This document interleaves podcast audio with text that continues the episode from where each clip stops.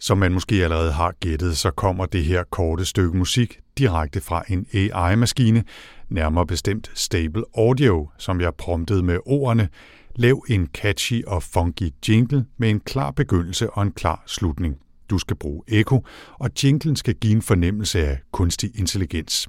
Jeg foretrækker sådan lidt rå, lo-fi lyde og et beat omkring de 60-70 bpm. Og så vil jeg øvrigt lade det være op til jer at bedømme resultatet.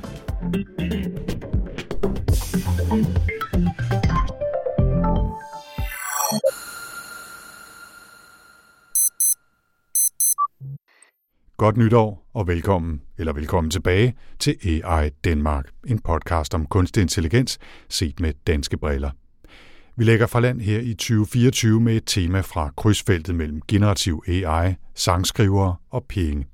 For hvordan skal man egentlig håndtere musik, der er skabt af kunstig intelligens, men som jo er trænet på tusinder og er der tusinder af sange, symfonier, tekster og andet input i første omgang helt uden betaling til komponisterne? Jeg har Nikolaj Frank fra Koda i studiet til en snak om sangskrivere, træningsdata og generativ AI, og ikke mindst altså til spørgsmålet om penge og ophavsret. Velkommen endnu en gang til AI Danmark. AI Denmark. AI Denmark. AI Denmark. Welcome to AI Denmark. En podcast om kunstig intelligens set med dansk briller. Før vi kaster os over musikken, så skal vi dog have en lille omgang siden sidst med korte nyheder fra den vilde verden af kunstig intelligens. Og der bliver lige lidt ekstra denne gang, fordi jeg også samler lidt op fra før jul, og vi kører i omvendt kronologisk rækkefølge i øvrigt. Som de fleste forhåbentlig ved, så kræver træningen af store sprogmodeller og generativ billed-AI og den slags tusindvis af ofte underbetalte arbejdere til at lave kvalitetstjek af algoritmerne. Men hvad færre måske ved, er, at flere tjenester, der bliver solgt som AI, i virkeligheden præsenterer resultater, der kommer direkte fra menneskehånd. Firmaet Presto sælger for eksempel en AI-løsning, eller skulle vi sige en såkaldt AI-løsning, til fastfood-kæders drive-thru-afdelinger, som ifølge Presto selv bruger kunstig intelligens til at tage imod og analysere kundernes bestillinger, som de altså siger ind i en mikrofon ved den her fastfood-kæde. Men i december blev det afsløret, at over 70 procent af bestillingerne ikke blev modtaget af AI, men af arbejdere på Filippinerne. Historien melder ikke noget om lønnen, men jeg tror godt, at vi kan gå ud fra, at den ikke er høj. Som The Verge skriver i deres historie om afsløringen, så er det langt fra eneste eksempel på sådan en AI-løsning, som altså har mennesker bag. For eksempel så er influencer shopping-appen Nate tidligere blevet afsløret i en tilsvarende model. Til gengæld så skulle det være sikkert og vist, at forskerne på ETH i Zürich har været helt hands-off i både træning og eksperimenter med den robot, de har bygget. Robotten har gennemført et af de der labyrintkuglespil, hvor man vipper en plade med to drejehjul for at styre en stålkugle fra start til slut, uden altså at falde ned i de mange huller, der er på pladen. Men Cyberrunner, som robotten hedder, har ikke bare gennemført spillet, det her labyrintspil, den har også slået den hidtidige menneskelige rekord med næsten et sekund. Rekorden blev sat af Lars Jørgen Danielsson i 2022 og lød på 15,41 sekunder, mens Cyberrunner på ETH i Zürich altså her i december klarede opgaven i en tid på 14,48. Robotten selv er relativt simpel. Den er udstyret med et kamera på en stander, som kan se ned på pladen, og så to enkle motorer, der styrer de to drejehåndtag. Inde i maven på robotten bor der så selvfølgelig et lidt mere avanceret system med algoritmer, der trænede sig selv ved at spille, og så løbende vurderer, hvilke strategier og bevægelser, der gav de bedste resultater. Inklusiv at finde ud af, hvordan man snyder i spillet ved at forsøge at få kuglen til at hoppe over væggen i labyrinten, i stedet for at trille rundt imellem dem og efter bare lidt over 6 timers træning, så satte Cyberrunner altså så ny rekord i labyrintspillet uden snyd i øvrigt, ifølge artiklen fra ETH, som jeg fandt via NextWeb. Når vi nu taler om at lade robotter styre ting rundt, så kan jeg måske også lige gribe tilbage til endnu en decemberhistorie, der handler om selvkørende biler. Det er et fænomen, der har taget mange ture op og ned af Gardners hypekurve, men der bliver trods masser af udfordringer og fyringer trods alt arbejdet videre på konceptet en del steder rundt om i verden. En af visionerne med de autonome fartøjer er, at de kan være mere sikre, end når vi mennesker sidder bag rattet. Softwaren bliver ikke distraheret af at tjekke Instagram eller snakke med passagererne eller livestream på YouTube eller hvad folk nu laver, mens de burde koncentrere sig om at køre bil. Og nu har firmaet Waymo så offentliggjort deres analyse af de forløbige resultater fra deres robotbilers kørsel, og der er godt nyt til entusiasterne. Waymos biler de kører i officiel taxadrift helt uden chauffør i udvalgte områder af Phoenix, LA og San Francisco, og firmaet har analyseret hele 114 millioner kilometers kørsel i de her tre byer. Analysen viser, at robottaxaerne har 85 procent færre uheld med personskade end biler med chauffører af kød og blod, og 57 procent færre uheld med politirapporter. I absolute tal betyder det 17 færre personskader og 20 færre politirapporter end de tilsvarende antal kilometers kørsel i almindelige biler i den her periode. Ifølge Waymo så har man korrigeret tallene, fordi robotbilerne for eksempel ikke kører på motorveje i området, og også fordi mange småskader på almindelige biler måske ikke resulterer i, at der bliver lavet en politirapport. Nu kan der så også være en masse andre faktorer på spil, som for eksempel at folk måske er særligt opmærksom på ikke at kollidere med selvkørende biler og derfor nedbringer antallet af uheld, som de er involveret i, og så er 114 millioner kilometer stadigvæk ikke meget i det store billede. Men igen, hvis man er optimist på robotbilernes vegne, så er det jo forløbig godt nyt. Det hører dog med til historien, at analysen jo kommer på et tidspunkt, hvor de selvkørende biler har lidt af en krise. For det første har det jo taget adskilligt flere år at rulle bilerne ud, end man oprindeligt håbede, og for det andet så har der været indtil flere nedskæringsrunder hos bilfirmaerne, og så var der også lige noget med en uheldig sag med Waymo-konkurrenten Cruise, som glemte at aflevere en videooptagelse fra en ulykke til politiet i San Francisco. Waymo siger dog til The Verge, at timingen er uheldig og ikke har noget på sig. Det er efterhånden mange år siden, at Apple introducerede sin digitale assistent Siri, og mange vil nok mene, at det mildest talt er ved at være tid til en solid opdatering til en version 2. Anekdotisk oplever jeg også, at assistentens hitrate er temmelig meget for lav, og at jeg stort set hver anden gang får et ubrugeligt svar eller bare helt opgiver. Det bliver afgjort heller ikke nemmere af, at interaktionerne foregår på dansk, et sprog, som jeg ikke tror er særlig højt på Apples prioritetsliste. Hvorom alting er, så er der mange rygter og spekulationer i disse dage om, at Apple nu her i 2024 for alvor vil kaste sig over at lave en ny udgave af Siri med brug af de allestedsnærværende store sprogmodeller. Og det er nok også på høje tid, hvis ikke firmaet skal risikere at blive beskyldt for at sagt endnu mere bagud, end de allerede er, sammenlignet med Google eller Amazons digitale assistenter. Men en af de store udfordringer for Apple altså, og det er bare en vurdering, for Apple siger jo ikke selv noget, men en af udfordringerne er, at det er svært at køre de her store sprogmodeller lokalt på for eksempel en iPhone, og altså helt undgå at sende data frem og tilbage til skyen. Apple slår sig jo op på at være meget privatlivsfokuseret, og derfor så vil de helst sørge for, at det hele foregår lokalt, eller on-device, som man siger. Men for knap tre uger siden, der offentliggjorde en række Apple-ansatte så en artikel, der hedder LLM in a Flash, og det har altså fået spekulationerne til at blomstre. Selve artiklen handler ret teknisk om, hvordan man kan optimere den lokale læring af modellen, men håbet er, igen her altså for dem, som er AI-optimister, at det betyder, at Apple i år eller måske næste år vil kunne præsentere en ny og forbedret udgave af Siri eller noget, der ligner.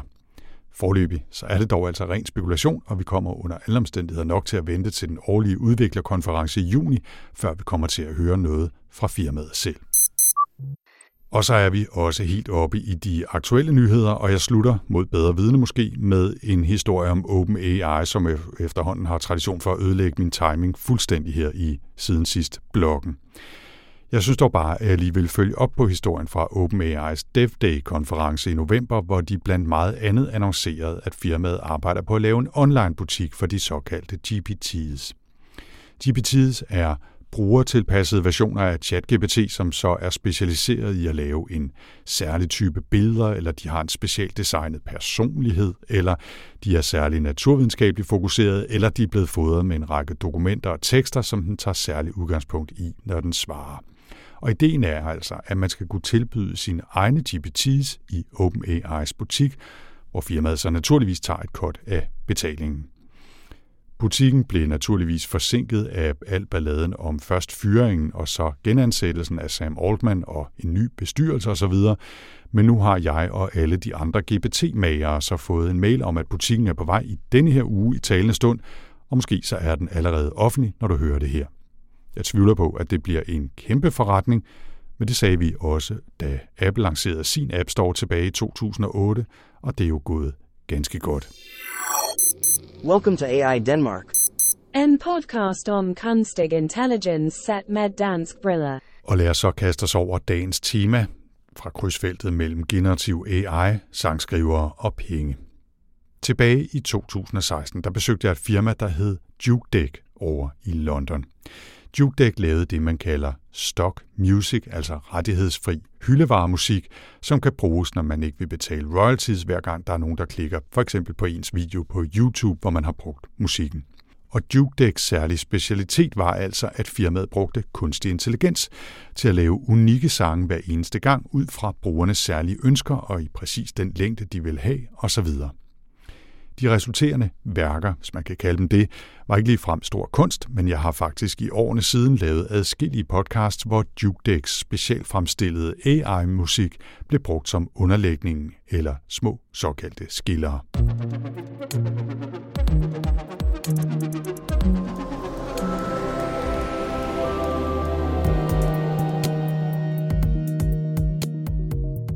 Firmaet, altså JukeDeck, havnede dog ind i maven på TikTok i et opkøb i 2019, men hovedmanden bag, Ed Rex, han fortsatte arbejdet med at bruge kunstig intelligens til at lave musik.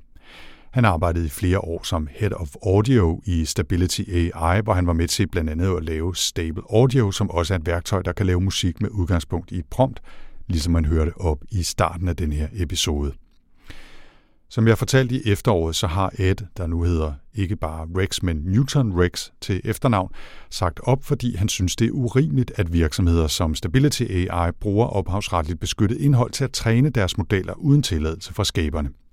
Ed er nemlig selv komponist, og har sagt til BBC, at det ville være hyggeligt at blive ved med at arbejde i firmaet, når han nu ikke selv vil give lov til, at hans musik bliver brugt til at træne en AI-model. Der er naturligvis masser af vinkler ind i det her felt med generativ AI og musik. Der er et falsk Oasis-album, og der er en sang med syntetiske versioner af Drake og The Weeknd, for nu bare at tage et par eksempler. Men i den her omgang, der holder vi os altså til sangskriverne, og især til udfordringen med, hvordan sangskrivere og komponister måske skal kompenseres, hvis deres værker er blevet brugt til at træne algoritmerne ind i maven på de store AI-modeller.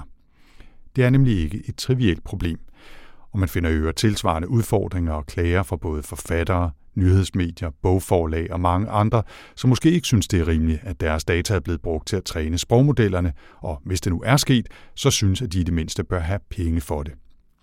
Getty Images har lagt sagen mod Stability AI, der altså ikke bare laver musik. Universal har lagt sagen mod Anthropic for at bruge deres kunstneres sangtekster. En række forfattere har lagt sagen mod OpenAI for at bruge deres bøger til træningsmateriale, og senest har New York Times lagt sagen mod både OpenAI og Microsoft for at bruge tusinder og der tusinder af deres avisartikler i firmaernes GPT-modeller. Det er bestemt ikke lige til at takle de her udfordringer, hverken juridisk, principielt eller teknisk, men det står i hvert fald klart, at AI-firmaerne ikke skal regne med, at deres træningsdata bare kommer uden krav. Som et nedslag i denne her problematik, der har jeg inviteret Nikolaj Frank fra Koda i studiet til en snak om sangskrivere, træningsdata, generativ AI og ikke mindst penge og ophavsret. I åbenhedens hellige navn skal jeg sige, at Nick og jeg har været kolleger i mange år, først på videnskabsredaktionen i DR og senere i projektet TechLiv. I dag sidder Nick dog altså i Koda, en organisation, der arbejder for, at komponister, sangskrivere og musikforlag får betaling, når deres musik bliver brugt.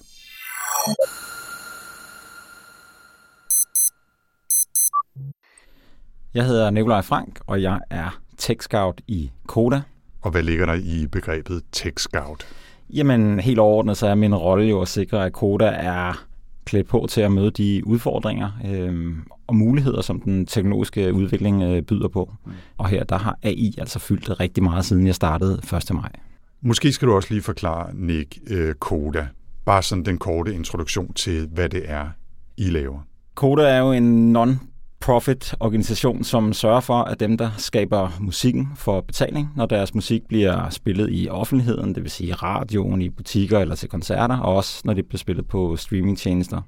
Så man kan sige, at vi laver aftaler med dem, der bruger musikken, og øh, kollektive aftaler, og så øh, fordeler vi øh, indtægterne til de øh, musikskaber, der er blevet spillet. Mm. Og jeg, jeg er også altid selv en lille smule forvirret, så det kan jo være, at der er nogen derude, der er det også.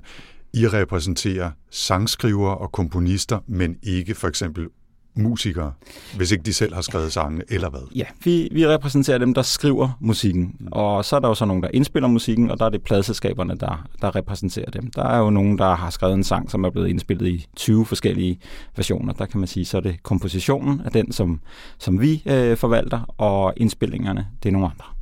Og Koda laver så kollektive aftaler og sørge for, at penge bliver formidlet videre til jeres medlemmer? Ja, lige præcis. Man kan sige, at i stedet for, at øh, Danmarks Radio skal lave en øh, aftale med hver eneste øh, sangskriver om, om de må bruge deres musik og hvad de skal have for det, så laver de en stor fælles aftale med Koda, og så kan de ligesom bare spille al den musik, som de har lyst til. Ja. I dag skal vi tale om, hvordan den aktuelle bølge af generativ AI på forskellige måder udfordrer og måske også giver nogle muligheder til jeres medlemmer. Så vi har, vi har koderbrillerne på i dag, når vi kigger på den generative AI, og selvfølgelig især på musik. Hvad er sådan, hvad kan man sige, det store perspektiv på det indledningsvis? Hvad er det for nogle øh, muligheder og udfordringer, der sådan helt overordnet ligger i det her med generativ AI, når det handler om at skrive sange og måske også få penge på det? Det, der er den helt store udfordring, ikke kun for, for koder, men jo for alle kreative brancher, det er, at der er nogle meget store teknologiselskaber, der har udviklet de her, øh, er gået i gang med at udvikle det her generativ AI, som jo indtil videre ikke har betalt for det. De har jo bare hentet alt det indhold, de har kunne finde rundt omkring i, i verden, og øh, der er vi jo selvfølgelig af den klare overbevisning, at de skal betale for det, hvis de gerne vil bruge øh, vores medlemmers øh, øh, repertoire til at, at træne deres AI. Så det, det er sådan den, den allerstørste og, og første udfordring her, kan man sige. Klart. Lad os prøve at, at dykke ned i den, øh, så kan det garanteret føres videre også til nogle afledte problematikker, og måske kan vi også komme til at tale lidt om, hvordan jeres medlemmer kan bruge generativ AI i deres øh, kreative arbejde. Yes. Men lad os starte med det her med, med træningsmaterialet der bliver proppet, jeg ved ikke, hvor meget data ind i de her øh, modeller, når de skal trænes og lære af det. Det er både tekster, billeder, musik og video og præsentationer og, og tweets og tusind andre ting. Øhm, kan du lige prøve, øh, nu hvor du har gravet rigtig meget ned i det her de sidste 6 måneders tid, 8 måneders tid, kan du lige prøve at fortælle mig, hvordan er det egentlig, det fungerer det her? Altså, hvordan bliver det her data brugt som træningsmateriale? Jamen altså, hvis vi snakker om generativ AI sådan helt overordnet, øh, så er det jo øh, noget med, at man har nogle meget store datasæt, som man fodrer nogle meget store computere med, og som jo ud fra de mønstre, som de ligesom kan genkende i alt det her, øh, så bliver de jo altså, i stand til at kunne gengive noget, der minder utrolig meget om det, de er trænet på, og i nogle tilfælde kan de jo faktisk gengive det, de er blevet trænet på. Og i forhold til musik, altså er der nogle konkrete aspekter af det, som, som du synes er interessant her? Nå, men altså man kan sige, hvis, hvis vi kigger på tekster, så kan du jo godt få ChatGPT til at generere andet vers til Barbie Girl. Hvis du beder den måske om at, at give dig hele teksten, så kan det være, at den kommer op og siger, det må jeg ikke, øh, men, men den er jo på en eller anden måde i stand til det. Og øh, en af de øh, konflikter, der er, er jo om, om hvorvidt der ligger en kopi inde i den her AI, eller om der kun ligger en mønstergenkendelse. Det er jo en af de øh, ting, som der er noget slåskamp om her, kan man sige. Det er jo to lidt forskellige udfordringer, kan man sige. Ikke? Fordi hvis der ligger en fuld kopi, og man kan få den til at spytte den ud, og så bruge den, øh, det kan jo også være et stykke musik, som så er en nærmest fuldstændig kopi af en eksisterende sang, øh, men den kommer ud af, hvad ved jeg, Stability Audio, eller hvad de hedder. Ikke? Mm. Det er jo lidt noget andet, end at der bliver skabt noget, som minder om, eller er inspireret af, eller er et riff på? Eller er det en forskel øh, set fra, fra din stol? Altså man kan sige, hvis vi lige sådan spoler tilbage, helt grundlæggende, for at du overhovedet kan bygge den her generativ AI, så har du brug for at træne det på noget materiale. Mm. Og i det tilfælde, hvor der er tale om ophavsretligt beskyttet materiale, så mener vi jo naturligvis, at man skal betale for det. Mm. Det er jo den værdi, som gør, at OpenAI er øh, milliarder og milliarder af, af dollars værd, det er jo, at de har taget noget indhold, som nogle andre har skabt, og puttet ind i deres maskine. Mm. Så det er ligesom Det er ligesom øh, udgangspunktet i det. Så når du går længere og længere ned i, i det her, man kan sige, hvis de betaler for retten til at, at, at træne, så, så kan man jo bare indgå en aftale om det. Alle de her øh, sange, stykker musik, som måske, måske ikke, skal vi måske sige, øh, er træningsmateriale på de her store modeller. Hvor, hvor pokker er det kommet fra? Jamen, det er jo også, altså, det er jo også en af de ting, som, øh, som vi også kræver i forhold til den her gennemsigtighed, det er ikke bare, hvad for noget materiale har I brugt, det er også, hvor har I det fra? Altså er det nogen, der har fundet en eller anden gammel øh, Napster harddisk og en masse andre øh, piratkopierede stykker musik, eller hvad ved jeg? Eksempelvis, altså har I taget det fra Spotify, har I siddet og kopieret CD'er, hvor, hvor har I det fra? Det er nemlig også øh, øh, et, et super relevant spørgsmål her. Ja. Ja. Så spørgsmålet om, om gennemsigtighed er helt grundlæggende her i virkeligheden. Ja, det mener jeg jo øh, absolut, at det er. Ja. Altså det, det, er, det er jo sådan øh, på en eller anden måde baseline i det her. Det er, at vi har en mulighed for at se, øh, hvad for noget indhold, der er blevet brugt. Ja. Og, og gennemsigtighed her, bare lige for at slå på det søm endnu en gang. Altså gennemsigtighed er i forhold til, hvad det er for noget materiale, der er blevet brugt til at træne de her modeller. Fordi jeg tror ikke, at vi med modellerne, som de har opbygget lige nu, nogensinde kommer i en situation, hvor vi præcis vil kunne sige, det er derfor modellen har spyttet det her ud. Nej, nej. Altså det Sådan er, det er, det ikke. Nej, det er, i, det er i træningsøjeblikket, øh, kan man sige. Det er de datasæt, øh, som bliver brugt til at træne AI'en. Der er, der er jo noget transparens der. Altså det er jo en til en. Det er jo en database, kan man sige. Ikke? Ja. Øh, og den forsvinder jo, som du, som du også er inde på nu, når først at man putter så meget data ned i de her øh, dybe neurale netværk, som, som, som man bruger til at træne de her AI's, så, øh, så er der jo faktisk ikke nogen, der ved, hvorfor den præcis vælger at spytte det ud, som den gør, når du prompter den til et eller andet. Det, øh, så er vi over i noget med sandsynlighedsberegning øh, og, øh, ja, og voldsom computerkraft. Ikke? Der er jo særlig en udfordring, når vi kigger mod USA, hvor at de påberåber sig tech-selskaberne det her fair use. Fordi hvis de får lov til under den her fair use, øh, hvad skal man sige, klausul og, og bruge ophavsretligt beskyttet musik uden at betale for det, og de så efterfølgende kan etablere, at der findes slet ikke nogen kopi inde i maskinen, fordi vi har bare kigget på mønstre, så kører de jo øh, i princippet dem, der har ophavsretten, fuldstændig ud af brættet her. Mm. Og, og det er jo en meget stor udfordring. Ja. Det er også øh, et, et komplekst felt, det her. Øh, det er det, fordi det er store, uigennemskuelige, typisk modeller, som bliver brugt. Hvad ligger der egentlig inde i maven på dem? Hvordan bliver det brugt, når de genererer et output osv.?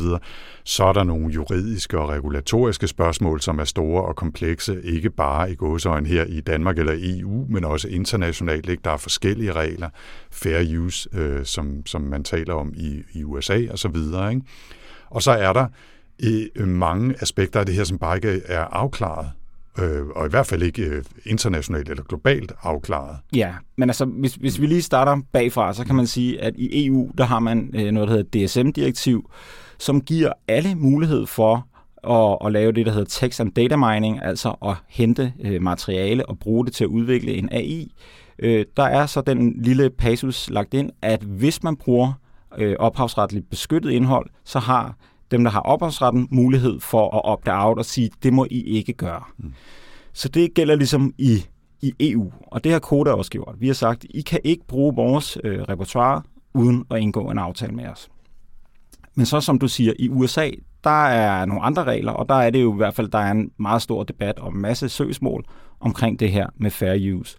Og vi ved jo også, at der er meget af musikbranchen, som er øh, kontrolleret fra USA af, og derfor så skaber det jo en masse problemer, hvis der er særlige regler i USA, nogle andre i Europa, og så er der lande som Japan og Kina og Singapore og sådan noget, hvor at man igen kører efter nogle helt andre regler. Så, så der, der er en... Øh, der er forvirring, kan man sige. Ja, ja. Det, er, det er et felt i, i øh, nær kaos, i hvert fald lige nu.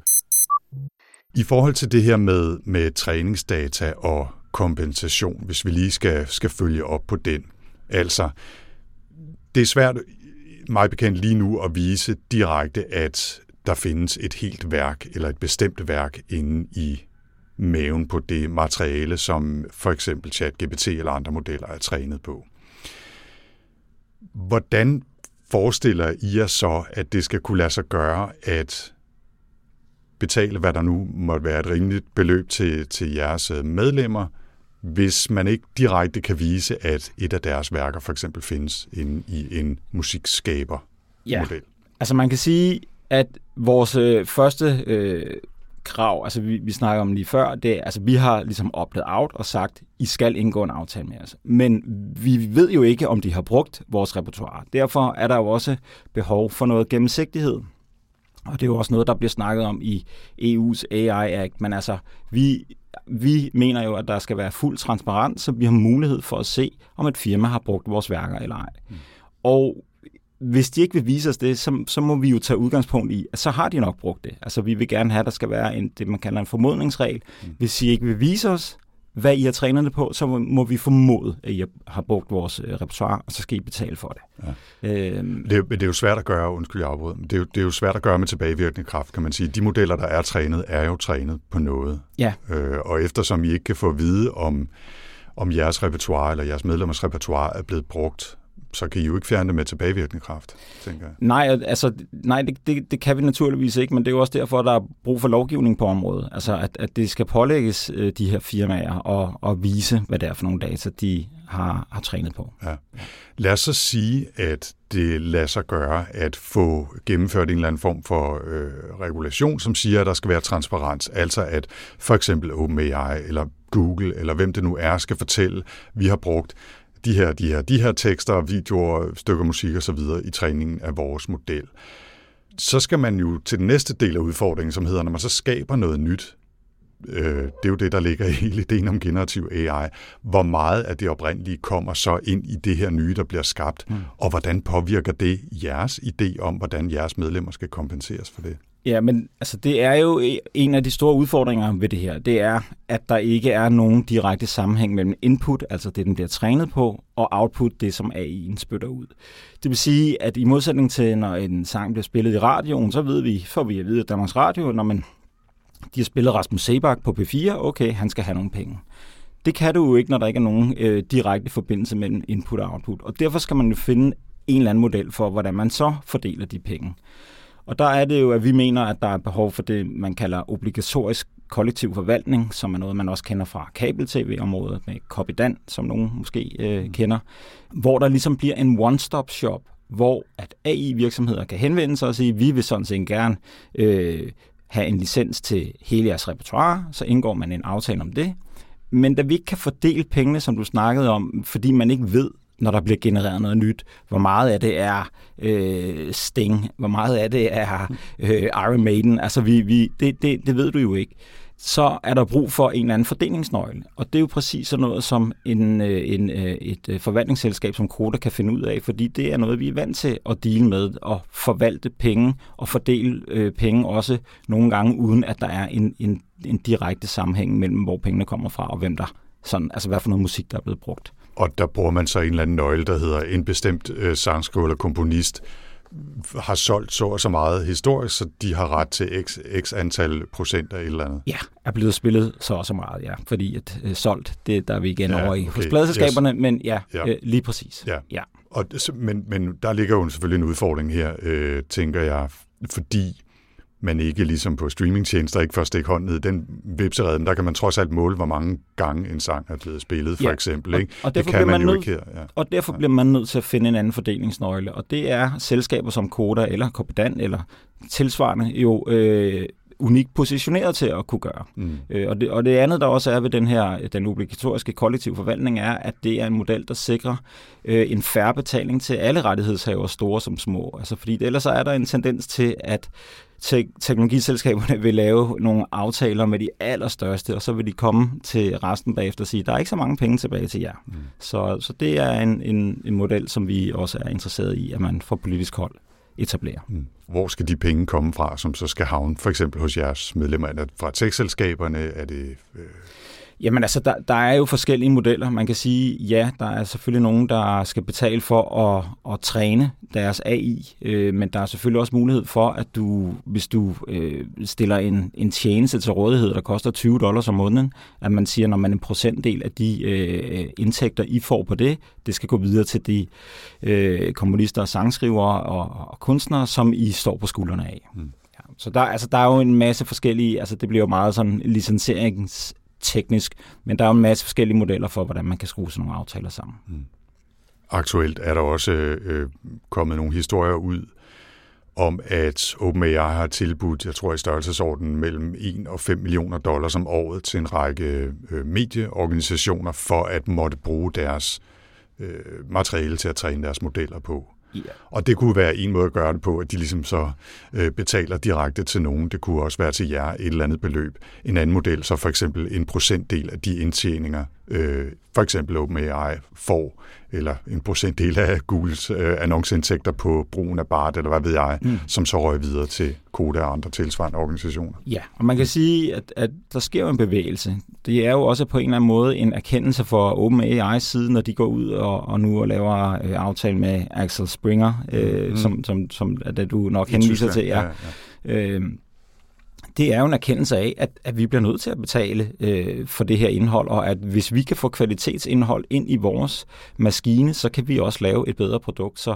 det, det er jo sådan, det altid har været, at hvis man bruger andres indhold, så betaler man for det, øh, og, og, og der er jo ikke noget, der burde være anderledes her, sådan så, som vi ser det. Så, men altså, så der begynder jo at dukke nogle beløb op, kan man sige, øh, som jo sætter en eller anden form for standard for, hvad skal sådan noget koste. Ja, og det, og det er stadigvæk et ret åbent spørgsmål, ikke? Altså, der, der er meget uklarhed her endnu der er meget uklarhed, og det kommer der formentlig også til at være i en, i en overrække, fordi at der er jo nogle retssager, der bliver nødt til at, at blive afgjort, før vi kan finde ud af, hvordan spillereglerne skal være. Mm. Og der er jo også på, på billedsiden med Midjourney og alle de her tjenester, der er masser af søgsmål, og det bliver man jo nødt til at komme igennem for at, at finde ud af, hvordan spillereglerne skal være.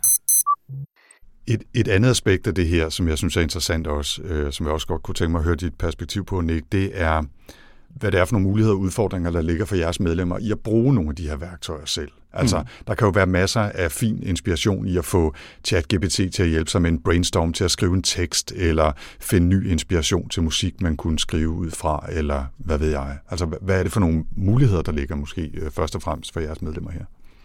Der er jo ingen tvivl om, at ligesom det for de fleste øh, efterhånden, var jeg ved at sige, det er det måske ikke, men der er rigtig mange, der bruger ChatGPT til alt muligt i deres daglige arbejde. Så er der selvfølgelig også for sangskrivere og komponister nogle øh, helt oplagte ting at, at bruge øh, AI til. Og man kan sige, øh, en ting er måske, hvis man er gået en lille smule, øh, man mangler lige et eller andet i en tekstlinje, så kan man måske bruge ChatGPT til det. Det kan være, at man har brug for noget inspiration til et beat eller en anden stemme til en vokal. Der jo alt muligt, du vil kunne bruge en generativ AI til, hvor du, hvor du fortæller den enten med ord, eller du prøver at nynne melodi, og så får du den øh, generativ AI til at, at assistere dig. Øh, det tror jeg, vi kommer til at se en kæmpe udvikling i, og jeg tror, det bliver et fuldstændig almindeligt værktøj. Øh, så ja, der ligger et, mm. et stort potentiale der også øh, i, den, i den kreative proces øh, for at bruge de her værktøjer. Google har blandt andet øh, vist nogle værktøjer fra, som er stadigvæk sådan lidt øh, laboratorieniveau, ikke? men altså hvor man netop kan nynne noget og sige, øh, lav de det her som saxofon, eller øh, hvad det nu kan være, og så gør den det. Ja. Og øh, nå, pointen her er jo, altså på den måde er jeres medlemmer jo bare i store gåseøjne øh, almindelige mennesker, kan man sige, der bruger de her værktøjer selv. Men der er selvfølgelig nogle særlige aspekter af det, hvis de også øh, hvad kan man sige, bruger materialet på en måde, som gør, at de senere skal kompenseres for det. Altså i hvor høj grad skal AI'en så krediteres i det her sådan lidt underlige feedback loop, der kan risikere at opstå? Ja, altså det er jo, det er jo igen nogle, øh, nogle spilleregler, som er ved at blive defineret. Øh, jeg tror, hvis man kigger sådan i den vestlige verden, og sådan tanken om ophavsret der, så kan man starte med at sige, at et 100% AI-genereret stykke musik, det kan du ikke få ophavsret på, fordi det mangler ligesom, øh, altså der skal have været et, et menneske, der har været med til at skabe det, for at du kan få ophavsret, og det er der jo ikke, hvis det er en computer, der har skabt det. Det tror jeg, der er ret stor øh, klarhed omkring. Så kommer vi så videre til det, som, som vi lige har snakket om, nemlig et AI-assisteret værk. Hvordan skal det registreres?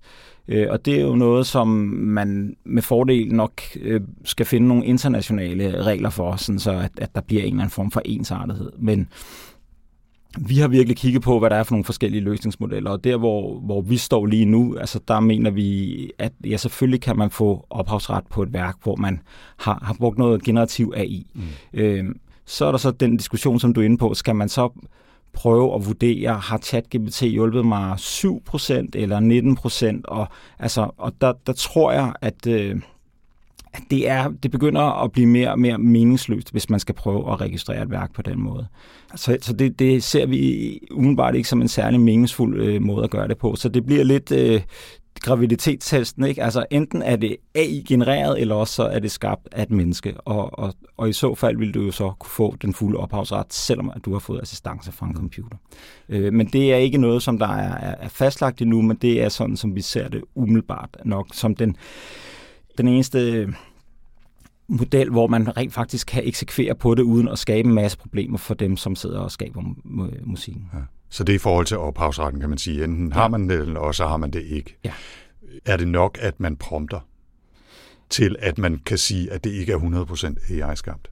Nej, det er det i udgangspunktet ikke. Altså, nu er jeg jo ikke øh, juridisk ja, ekspert, øh, men, men altså, man kan måske lidt mere sidestille det med, at, man, at det er en instruks.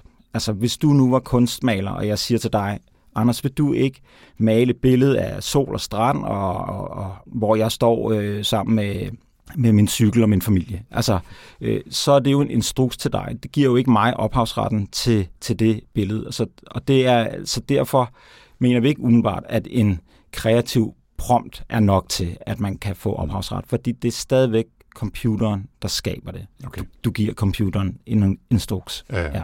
okay. Skal det varedeklareres?